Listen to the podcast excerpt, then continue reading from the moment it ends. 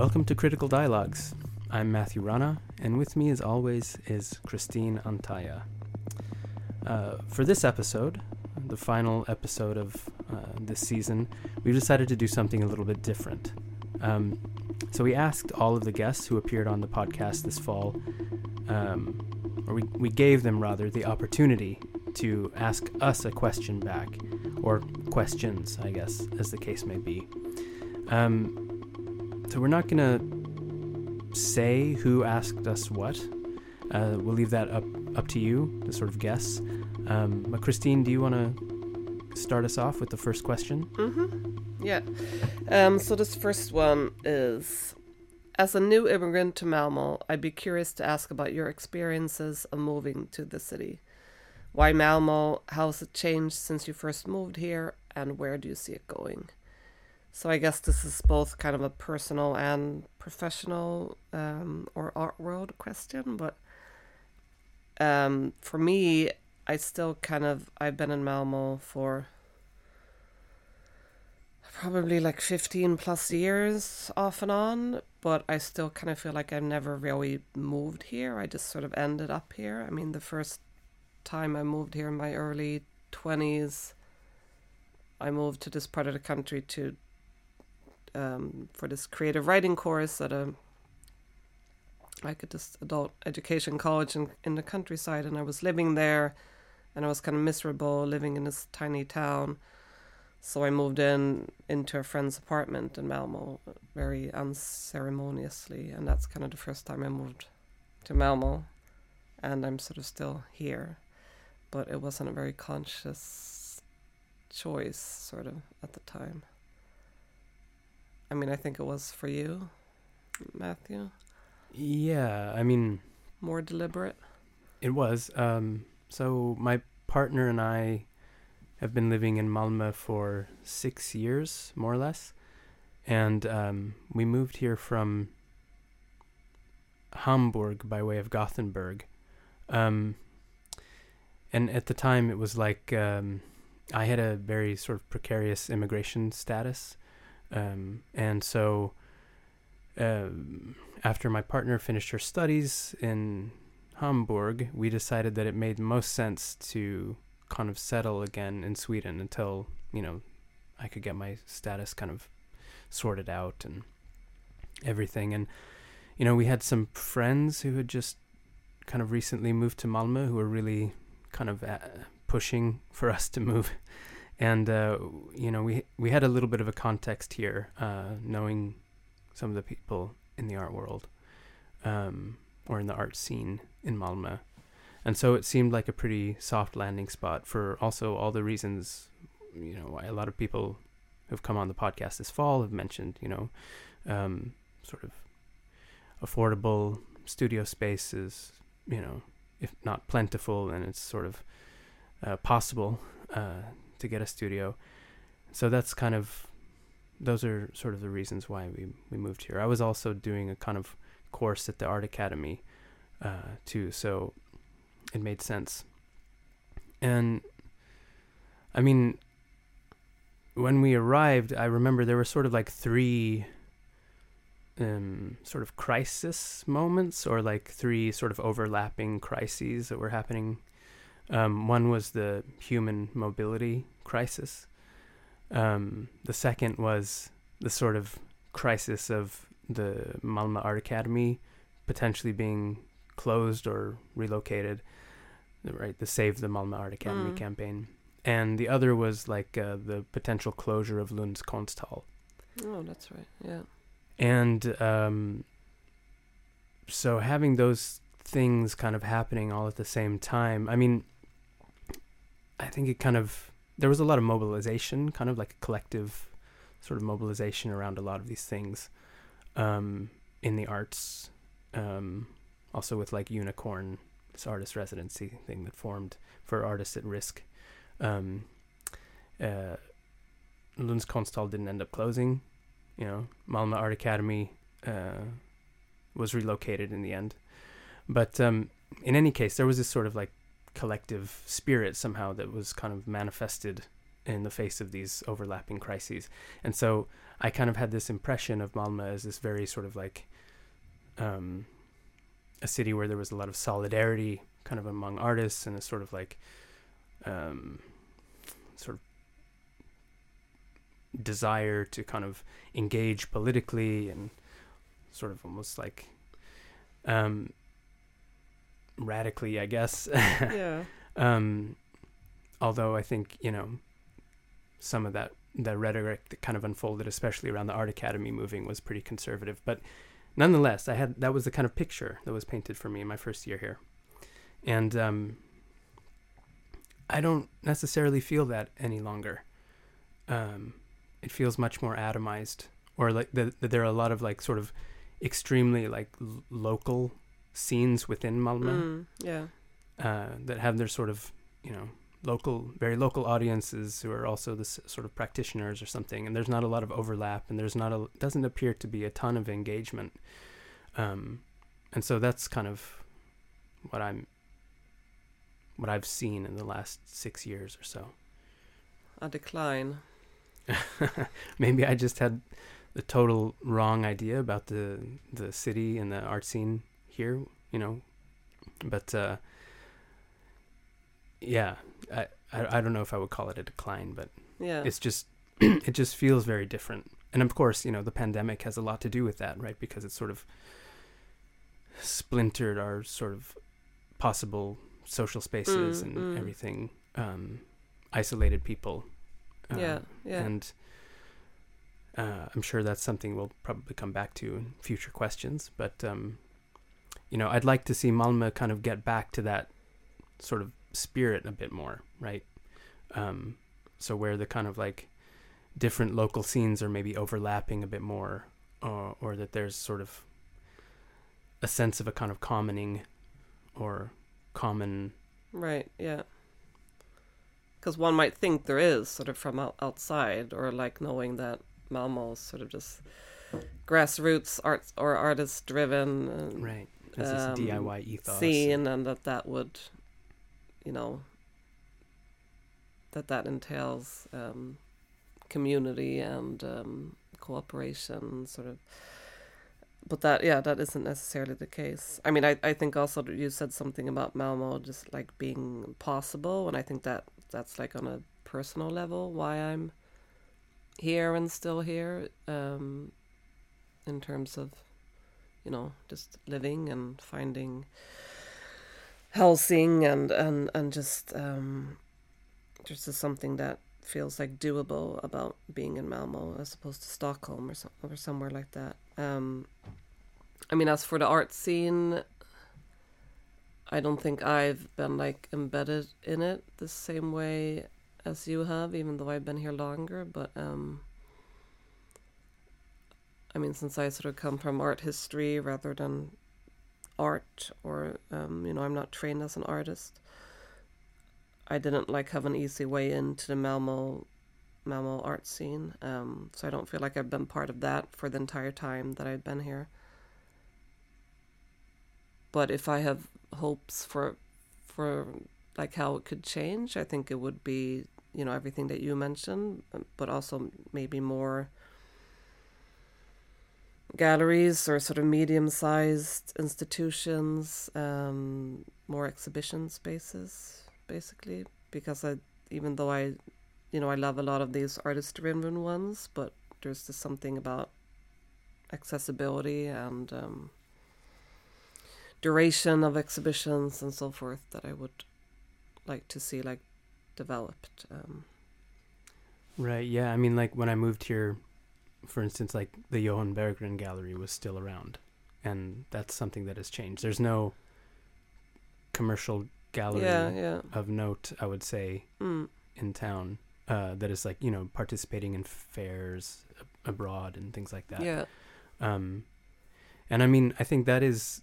I just want to echo kind of what you said that like, you know, I do think that there is the the kind of art ecology here is tending toward sort of imbalance.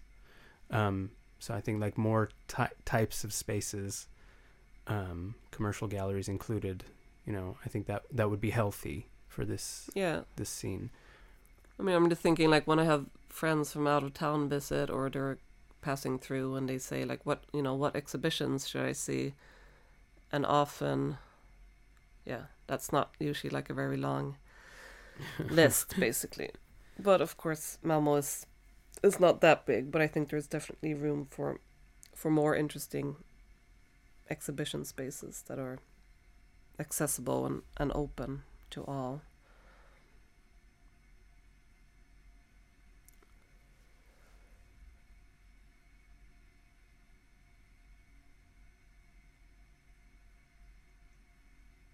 Okay, so what what's our next question? Let's see. Um, this guest wanted us to share our influences, thinkers, writers, and so on in relation to writing and writing art criticism. Right. Should I? Yeah, should I go You first? go first. Um, I mean, she's not necessarily an art critic, but um, I would say that I'm hugely indebted to the uh, thinking of uh, the poet Lisa Robertson. Um, she was actually one of my uh, advisors in graduate school, and I worked with her pretty closely. And she's had a huge impact on the way I think about things. Um, but uh, and I mean, more specific to like my practice as an art critic. I mean, I think I've mentioned this before, like um, last year, two years ago, whenever we had the conversation between us.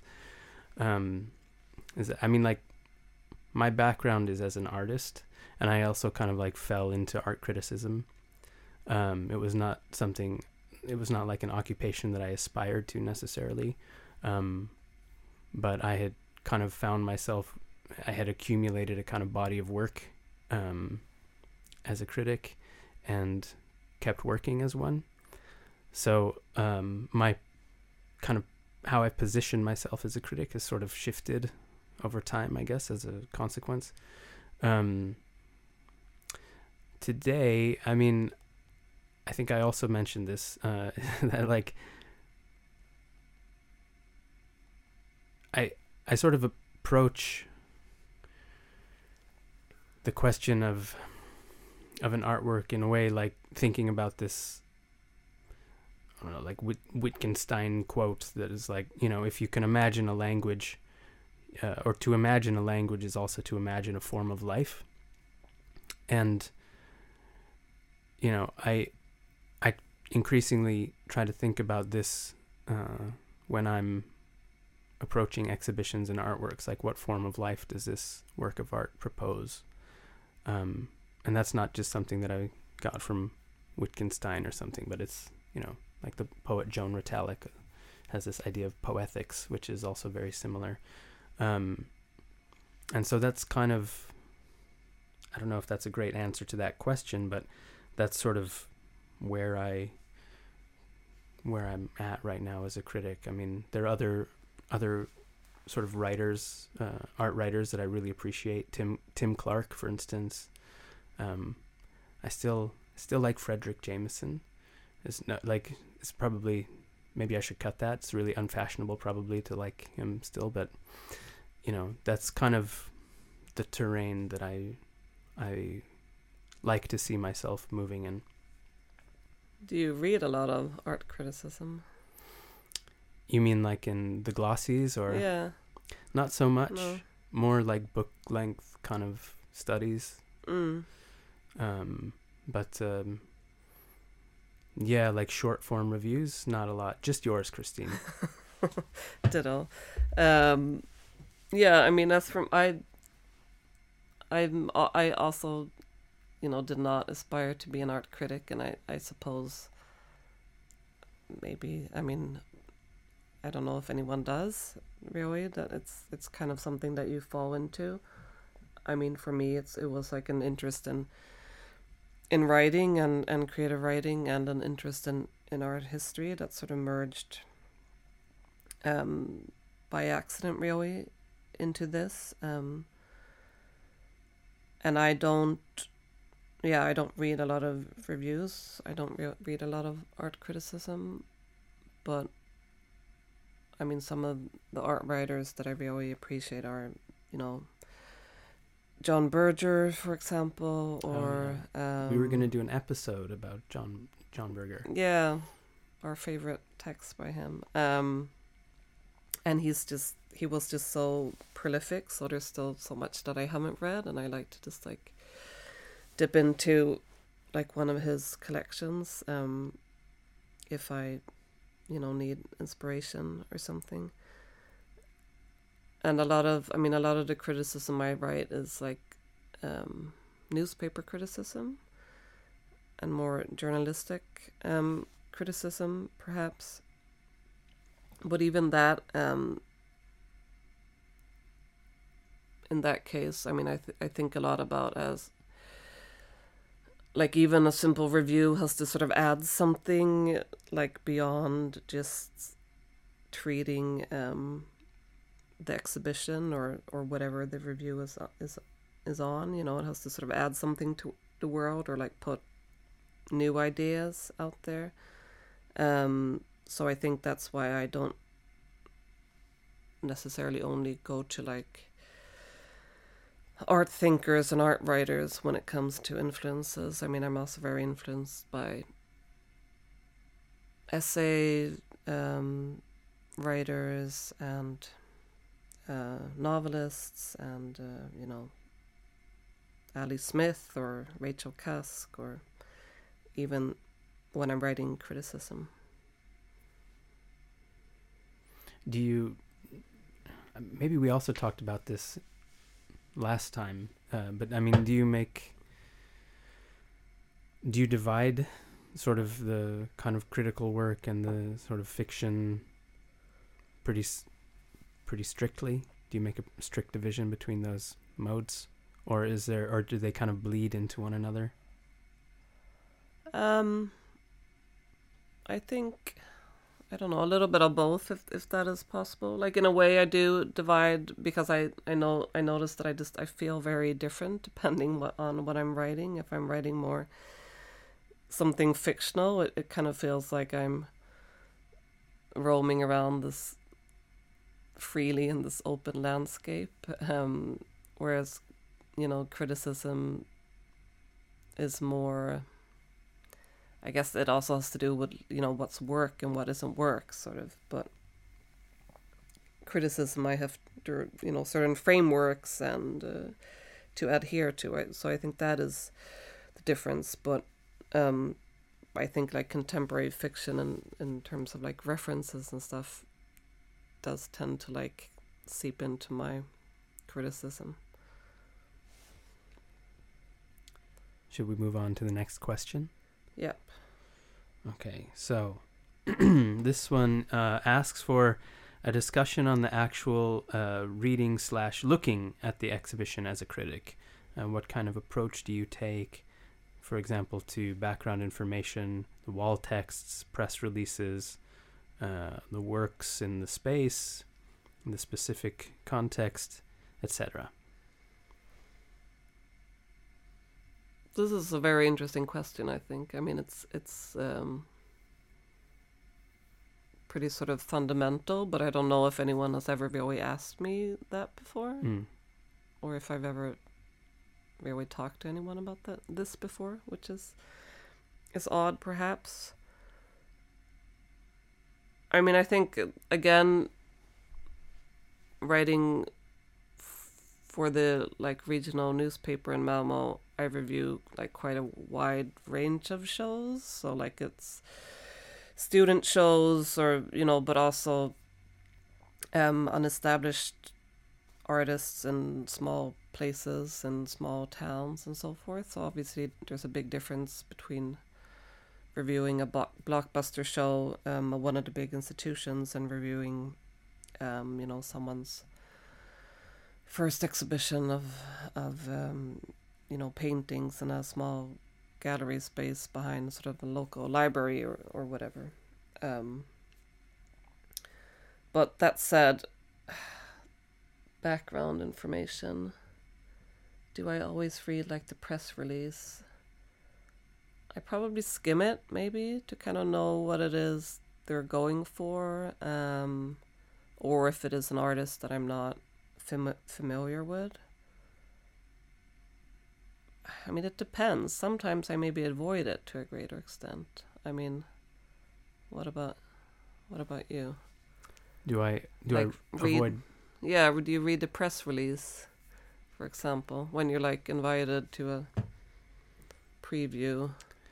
Um, yeah, most of the time. Um, unless it's, you know, I have to say I have a. I'm gonna sort of vent or gripe for a second.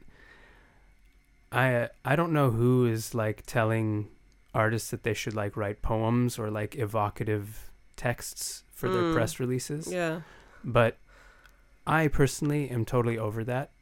Like, I want to, I kind of want to know what's on the table, Mm. you know? Um, I don't want to read about, I don't know, what a log might be feeling or something. Like, Right. sorry, that's, uh, I don't No, I know what you mean. Yeah. excuse me, um, I'm still dealing with this, uh, this cold. But, yeah, I mean, when I see that, like, a press release is sort of written in a evocative, somewhat fragmented manner, I tend to not read it or possibly even take it seriously. That's just something that I'm I'm at a point now where I'm kind of just over it. Mm. Um, but uh, I mean, I, I guess that also, you know, I tend to look at a show. I mean, you know, I I prefer to review solo exhibitions by artists. You know, like uh, not uh, sort of cur- like thematic curatorial shows or biennials anymore. I I re- I'm really more interested in solo presentations, and you know, I kind of tend to look at those as like mm, as as statements you know like Mm. a- as a sort of of an inquiry or a sort of you know f- a thought or something that has been followed through on and so in in that sense i guess i do kind of tend to like read an exhibition more i guess like a text um rather than sort of like give myself up sort of phenomenologically to a space or whatever um of course that's also uh, um, you know what i mean like Mm. i'm not I'm often not so concerned with like you know like my own wandering through something or like suspending my disbelief or something like that as i you know engage with color and sound or whatever it might be i mean Right. probably nobody will read my criticism after this now but i mean you know so i think of i think of shows as statements and kind of works in exhibition or works in exhibitions as sort of parts of that overall statement um so it's probably it's a very conservative way of and i guess sort of overly cognitive or unemotional but uh, that's that's kind of how i tend to do it But is that something that you've sort of arrived at, or is that how you've always approached? I think it's probably how I've always approached it. Mm. I remember being kind of challenged on this in art school a bit, you know, like like oh, so you think art has to have a meaning. Right. Something. Yeah. Yeah. Yeah. And like I do, yeah. Mm. yeah. No. I mean, uh, and I and from that perspective, I also see how why you don't want to, why you prefer not to review group exhibitions. Um. And I, I feel the same thing. I don't like really reviewing group exhibitions. It's it's difficult to know what you're supposed to review or um, like the curator's intention and how well like they met that intention or the works in the exhibition or if it's you know like an awful theme but that kills good works or and then it just kind of feels like you sort of write the same review over and over again Mm.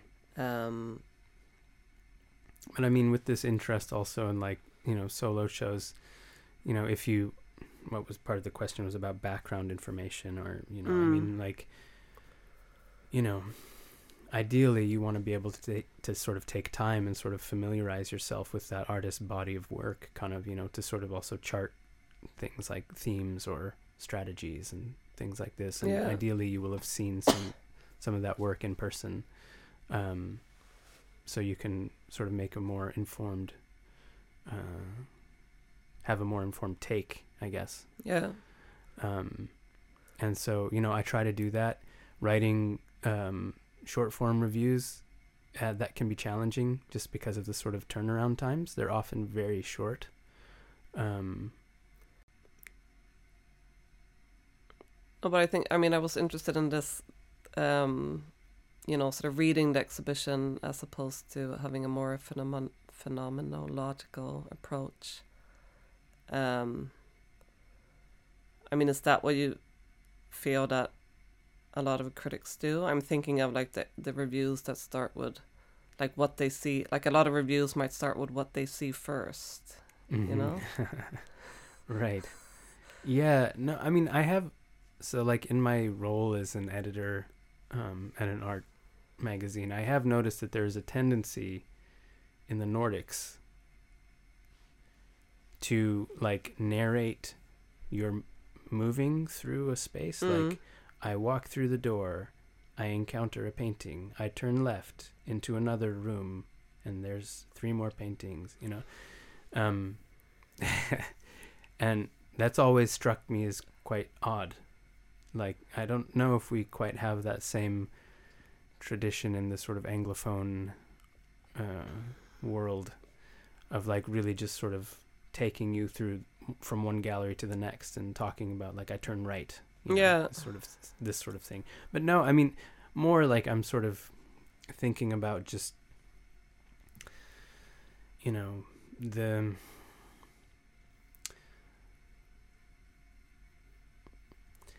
like sort of just trying to sort of like be a body as you encounter work and sort of focusing on your sort of bodily or I don't know, maybe affective Mm. kind of responses like to begin with. yeah.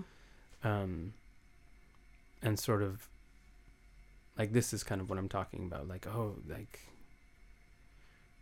like being being overcome by like Right. red or something Right. you Yeah. know and like having that be the kind of crux of your reading of a show Yeah.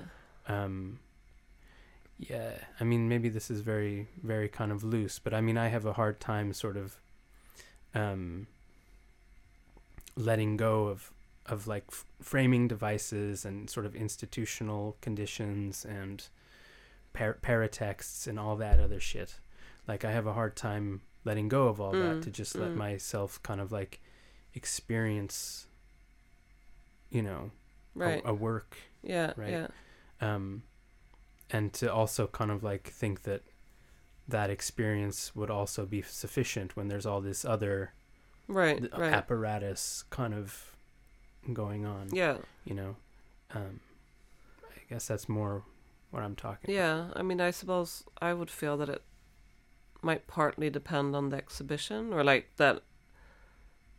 Ideally, there would be some racial be- ratio between those two models, Right. um, and it all it all coming down to like how good you can articulate like what the red does to you or whatever you know Mhm. beyond uh, stopping you in your shoes or whatever um but i'm also thinking about like how this relates to then actually writing about the exhibition um i mean like when i see an exhibition for example i i tend to take notes i was going to say take a lot of notes but that's probably not that varies but i take notes but i i think i quite rarely look at them afterwards it's kind Mm. of just like a way of helping me think while I'm there. You know, it's just like an aid to my thinking in a way. And I might look at them if I get stuck or if there's some particular fact or something that I need. But sometimes the the experience of writing the review then sort of becomes it's like I'm writing about my memory of being in the space kind of in a way mm. which is perhaps a very phenomenological approach. I mean, I don't know what your approach to note taking is. Well, yeah, I was gonna just say that like you're into novels, and I'm not.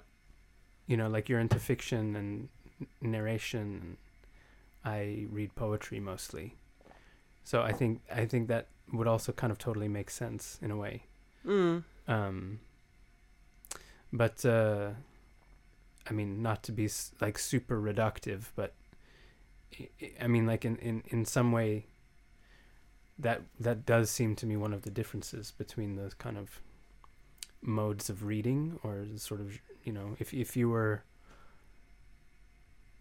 to sort of like read an exhibition like a novel, maybe then you're more likely to sort of narrate your experience moving through it or something Mm, like that. mm. I don't know, but um, now I'm just thinking Yeah. out loud in a very kind of schematic way. But uh, I take notes, like uh, I usually just write them on the the handout, like the map or something, you know. Yeah. Um, And do you go back to them? I mean, do you rely do you rely on your notes? I do, yeah. Um, I, I mean, they're often. Um, I mean, they're often not super coherent, but I do kind of rely on them. Um, in a way, yeah. Yeah. Should we move on to the next? Yes. yeah. I mean, I feel like there's so much more I could say about that, and I'm sure, like biking home today, I'll I'll think of more stuff. But um, I'm gonna really regret what I said about sort of the novelistic approach. Or trashing all the Nordic art critics for walking through walking through the space. I don't know if I do that that much Yeah. in my reviews. Maybe I do. I mean that also kind of feels like a bit of a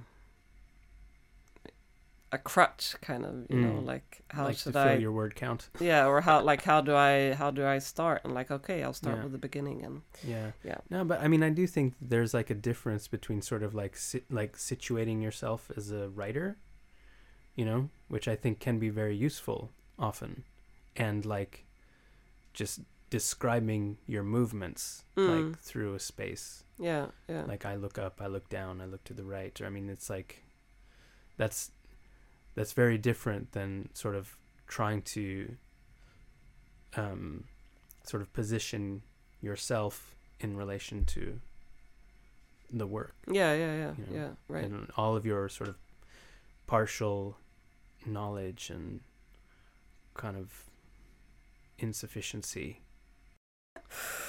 Okay, moving on. Um, okay, this is a fun one.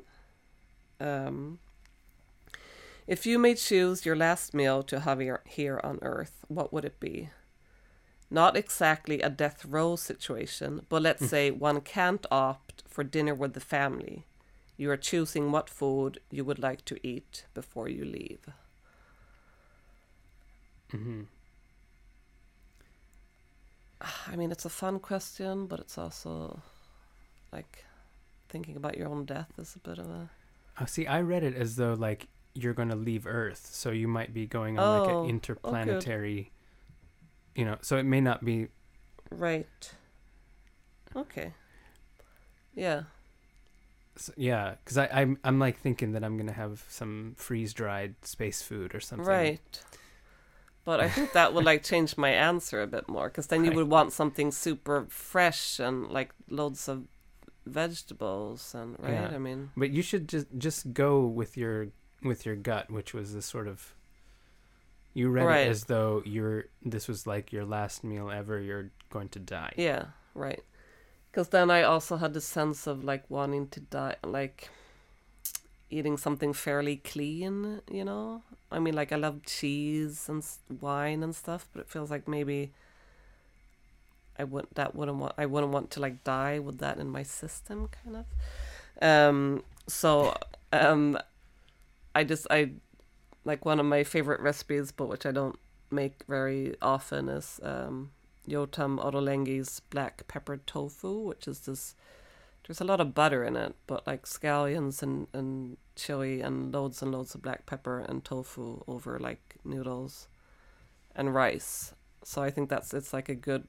It's kind of like comforting um, and super yummy, but also well, except for the butter, it's like fairly clean and whole, whole, wholesome. Yeah, but you, yeah, you go on your space to colonize Mars or whatever. Right. Yeah. Um. No, that's not what I would be going off to do. No, yeah. Are you? I mean, would you be leaving voluntarily? No. I, I don't know. Yeah, maybe maybe they would just send me away. Like it would be a. Yeah, but if it's like an apocalypse sort of situation. I hadn't thought it through so much, but No, I was okay. kind of like, I was not thinking that I would die necessarily. No. Okay. but I was just yeah. Yeah. Anyway, it doesn't. But uh, yeah. The I thought of chicken and waffles, and then some cheesecake. Mm, yeah. See, I wouldn't want to die. Like, yeah. Sorry. Like, that's exactly what I did not want No, in my system. Okay. but I've not I've not had like proper chicken and waffles or cheesecake in many years. Uh, I haven't been back to the states in a while, um, so I think those are the kinds of things that I'm like really longing for. But now it's like I'm thinking of other foods, you know, from the U.S. Like Yeah. a really, like a really good, um, like really good tacos, Mm, like. also good choice. I'm trying to like picture But I'm yeah. the chicken and waffles. I mean, this is like fried chicken. Yeah, it's fried chicken and waffles. Okay. I mean, you get served different ways depending on where you are. Um, I th- you know, I just saw actually that maybe I can't plug a restaurant, but there's a restaurant in town that actually offers it on Thursdays. Really? Yeah. Huh. So I was kind of thinking maybe if I can get away somehow, I don't know, maybe take take our kid there, see what she would I think do. you can. I think you can name a restaurant. It's not like Okay. you know Swedish television or right. Swedish radio. Yeah. It's it's casual. Casual has Ah. chicken and waffles on Thursdays. Wow. Okay. but they're like uh, in limited quantity. So I think Yeah. you, I don't know how popular they are, but but um, yeah. Uh, sometimes they're smothered in gravy. Sometimes it's served with like maple syrup or Mm. something. I mean, it depends, kind of. But that's that's something I miss, and like a like a proper fatty, like dense cheesecake. Like I, I've stopped even trying to get cheesecake here because it's so uh, Yeah. no. unappealing. Yeah. You can make yourself though. I mean, it's not that. Yeah, No. I guess so. Yeah. So, but uh, so maybe my answer is just lame because I can No. get chicken and waffles Right. down the street, and I no, can but it, make wa- my I mean, I can also I can make. The, no, I think it wasn't. It didn't have to be about what you can't get. But still interesting that you're like not gonna be eating fresh vegetables maybe ever again. Um, Yeah, okay. no, but I mean, Yeah. you know, like I want to, I want to get a lot of calories if I'm gonna be in like suspension or whatever. yes, you know? yeah. No, it's true. Um, you're entitled to your choices. Um, this is, a- I mean, the next question is sort of similar. Like, what is, what is or are your current favorite snack or snacks? Um, are you a big snacker? Um, no, I guess not. No, I'm more of like a meal. Like, like I prefer, I think, like big meals. Yeah, me too. Um, I mean, like in general, I like like pretzels and pretzel sticks and like anything salty. But like my current favorite snack, I mean, this might sound, no, it's not gross, but like these, you know, these flavored dates, like dates like covered in this sort of powder of something, Oh, and they're like raspberry liquor licorice flavored dates. I mean, raspberry raspberry licorice is this weird yeah. Swedish thing, but um, like sort of powdered onto dates, um, I actually quite like. Yeah. So if it's like my current like this month favorite snack, it might be that. But otherwise, I think pretzels. Mm. Okay, yeah. I mean, if pressed to answer, um, like my daughter is two years old, and I've just recently introduced a snack from my childhood, uh, ants on a log. Mm, You know, celery. Celery with some peanut, Peanut butter, butter and then raisins. yeah, yeah. Uh, I like it. Uh, she's not as into it as I am, but you know, Yeah, ants on a log. I- I think That's that's, pretty good. whole healthy snack. Okay, so here's another question. Um, if you had to perform a one-year performance piece in 2022, the way Tehching Hsieh committed to his one-year performances from 1978 to 1986, what would you do?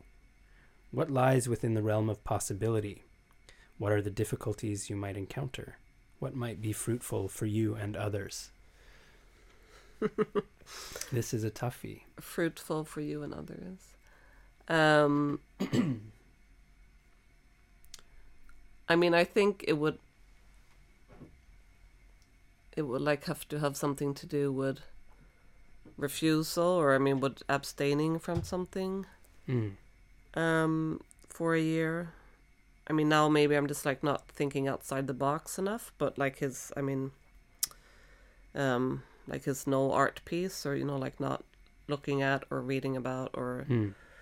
making art in any way for a year i know i'm supposed to come up with my own thing but i think that might be something that i like that would be Yeah, interesting to do But what would it be? Like no but art it would be oh okay, it it, might would be, no yeah art. Yeah. just to see like what effect that would have like after the year has passed like Mm-hmm. would i be sort of detoxed and not interested in art anymore or like what would i miss about it or um Or like how how broadly would you define it too? Like is it just like not visiting exhibitions? Would you be like taking down all the artworks in your home, not watching films, not reading novels? I mean like how mm, like where are the parameters? I mean, I think it would be have to be like about sort of visual art, but then maybe taking down, yeah, maybe like then taking down all the artworks in my home. I mean, still reading and watching films, um, but not at all. I mean, it would be difficult, but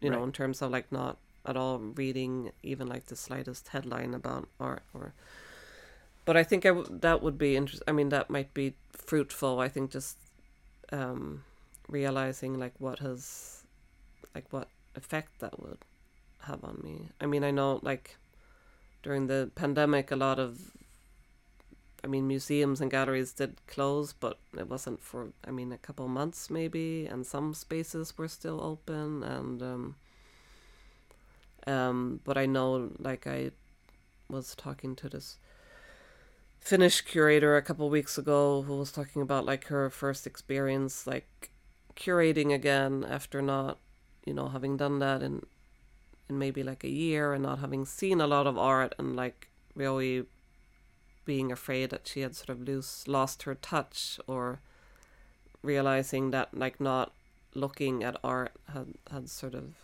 um, impacted her her practice in some way.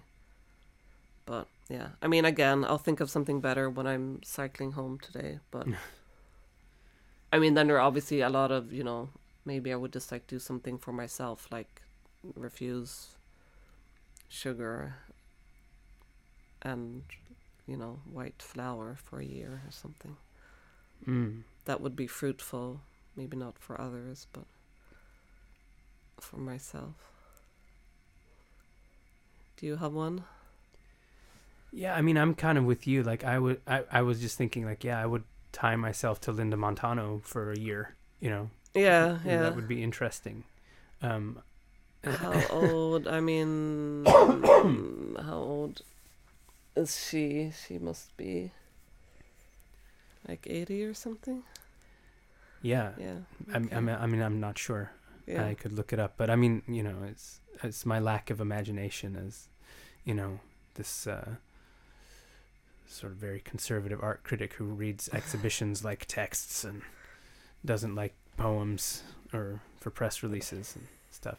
Um, yeah, I mean, I think I could learn a lot though by, you know, and that's a very selfish response. Like, it's not probably wouldn't be very fruitful to, for her or anyone else potentially but like um yeah i think i would probably learn a lot about uh, also you know like how about aging um about also you know how, how an artist um sort of yeah creates their form of life around their work you know and where that leads Mm. um so christine after all of these conversations that we've had this fall i'm just curious uh like what are your takeaways I think it's. I mean, it's been really interesting talking to all the artists, like of whom I was familiar with. Someone, some I had met before, some I had never met. Um,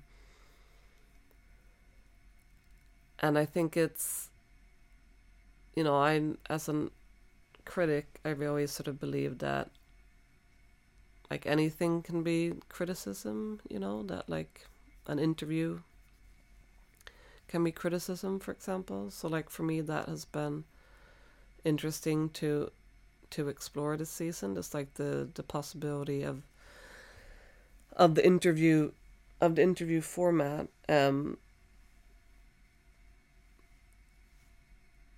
and i think also i mean it's it was a lot of the artists answers about you know living and working in malmö um as we also touched on before, that you know Malmö for various reasons is is a fairly um, can be like a fairly easy and and welcoming city to to work in as an artist. But I I was also very happy, for example, to get the perspective of of um, you know Grace who had moved here from the states, um, and also Kabe who you know was sort of saying that you can live a whole life in Malmö without getting a show. Um, so I'm glad that we have like that, those perspectives, so that we don't just sort of perpetuate this truth, Mm. uh, quote unquote truth about Malmö being such a great artist city.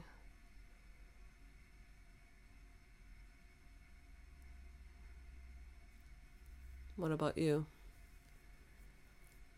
Yeah, I mean, I mean, just on on that note, I mean, one thing that I thought was kind of interesting is, or that I've, one thing that I'm taking away from this is that, I mean, despite, you know, all of this kind of activity, um, you know, all of the things that can kind of recommend Malmö as a place there does i mean i do get the sense that like artists needs are not necessarily being met you know uh, that there are there is something missing or there is something lacking you know and whether that's sort of something as basic as opportunities to show or sort of um, uh, opportunities to be you know kind of compensated for your work or you know whatever um community discourse who i mean like i, I don't know. Um i think it's that's that's one of my takeaways is that like malmö is somehow not living up to its potential.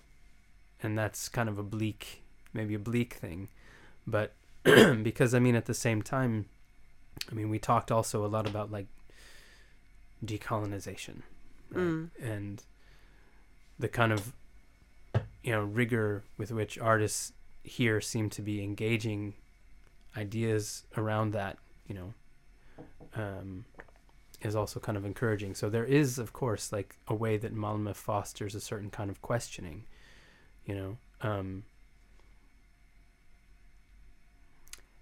and maybe certain models that might kind of push that questioning forward.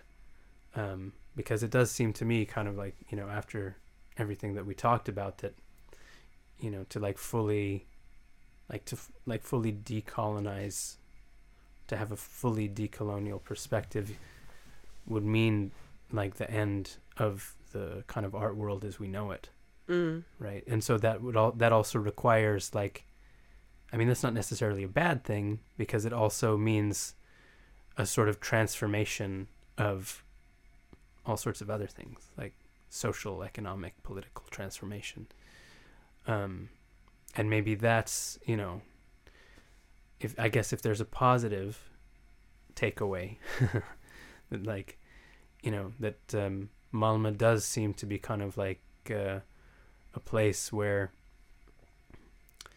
yeah those kind of like everyday practices of like sort of commoning or being together or whatever um that they can be kind of uh put in put into play or put into practice uh, in a way that may not be possible in other other settings Mm. so We recorded this at Inter Art Center in Malmö, Lund University's interdisciplinary platform for artistic research. Many thanks to Inter Art Center's director Christian Skovbjerg Jensen and Jonas Jönsson for technical assistance. And thank you to City of Malmö for funding this season of the podcast. You can find us on Apple Podcasts and SoundCloud, as well as on the Inter Arts Center's website. If you enjoyed the show, please subscribe. Or, if you have questions, comments, or would just like to get in touch, send us a message at criticaldialogues at gmail.com or find us on Facebook or Instagram. This was the final episode of this season, and we'll be taking a little break, but we'll hopefully be back fairly soon. And we hope that you'll listen then. This has been Critical Dialogues. Thanks for listening.